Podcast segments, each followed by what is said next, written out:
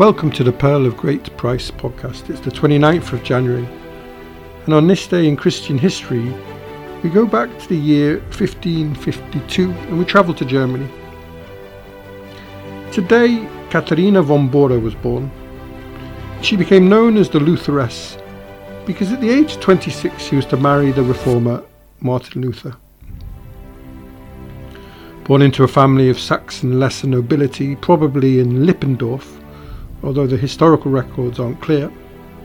At the age of five, she was sent to the Benedictines for education. And then, when she was nine, she moved to the Cistercian monastery and convent of Marienthron, Mary's Throne, where her maternal aunt was already a member of the community. After several years of religious life herself, Katharina became interested in the growing reform movement of the 1560s and she grew dissatisfied with her life in the convent. Conspiring with several other nuns to flee in secrecy, she contacted Martin Luther and asked for his assistance.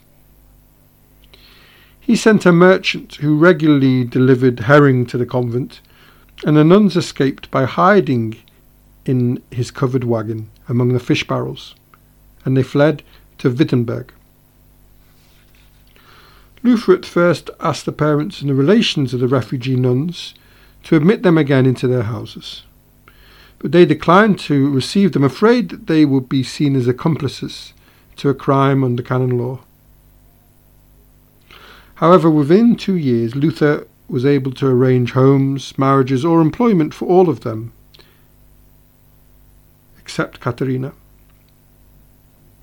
Katharina had a, had a number of suitors, but single mindedly she told Luther's friend and fellow reformer Nikolaus von Amsdorf that she would be only willing to marry Luther or von Amsdorf himself.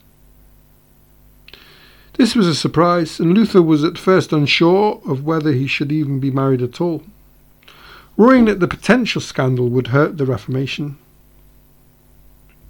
He changed his mind because, as he said in a letter, my marriage will please my Father, rile the Pope, cause the angels to laugh and the devils to weep.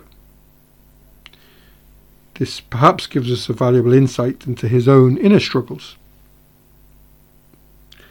After their marriage, they lived in the former dormitory and educational institution for Augustinian friars studying in Wittenberg, given as a wedding gift by the reform minded John Elector of Saxony. Luther himself had been an Augustinian friar.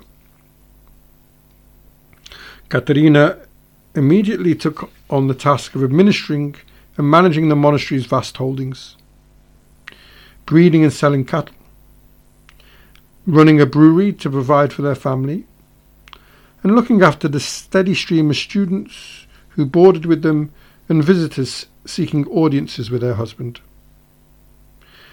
and occasionally she operated a hospital on site when it was needed.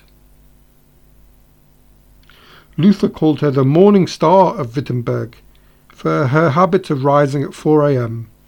to take care of her various responsibilities. And in addition to her busy life, tending to the lands and the grounds of the monastery, Katharina had six children, and the Luthers also raised four orphan children including Katharina's nephew, Fabian. The marriage was extremely important in the development of Protestantism. The pioneering psychologist Erik Erikson published a book in 1958 called Young Man Luther A Study in Psychoanalysis. Fascinated by what he called Luther's identity crisis, Erikson makes the point that his standing up to Rome can be understood in the context of his initial disobedience to his father. Luther was not, Erikson suggests, rebellious or disobedient by nature, but his own personal internal issues with himself that manifested against the church. The book, of course, suffers the limits of a psychoanalytic understanding of historical problems and given the pressure that Luther was under and his often intemperate language, it would be interesting to investigate how anchoring Katerina was in his life. In his own words, if I can endure conflict with the devil, sin, and a bad conscience, then I can put up with the irritations of Katie von Bora. This may indicate his reluctance, but overall willingness to give her control and a voice in their lives. He occasionally consulted her on church matters.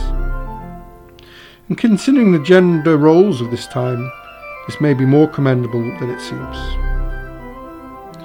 That's all from the Pearl of Great Price today. If you'd like to know more about the Reformation or anything in today's podcast, email the show on pogppod at gmail.com or visit our website at www.pogp.net.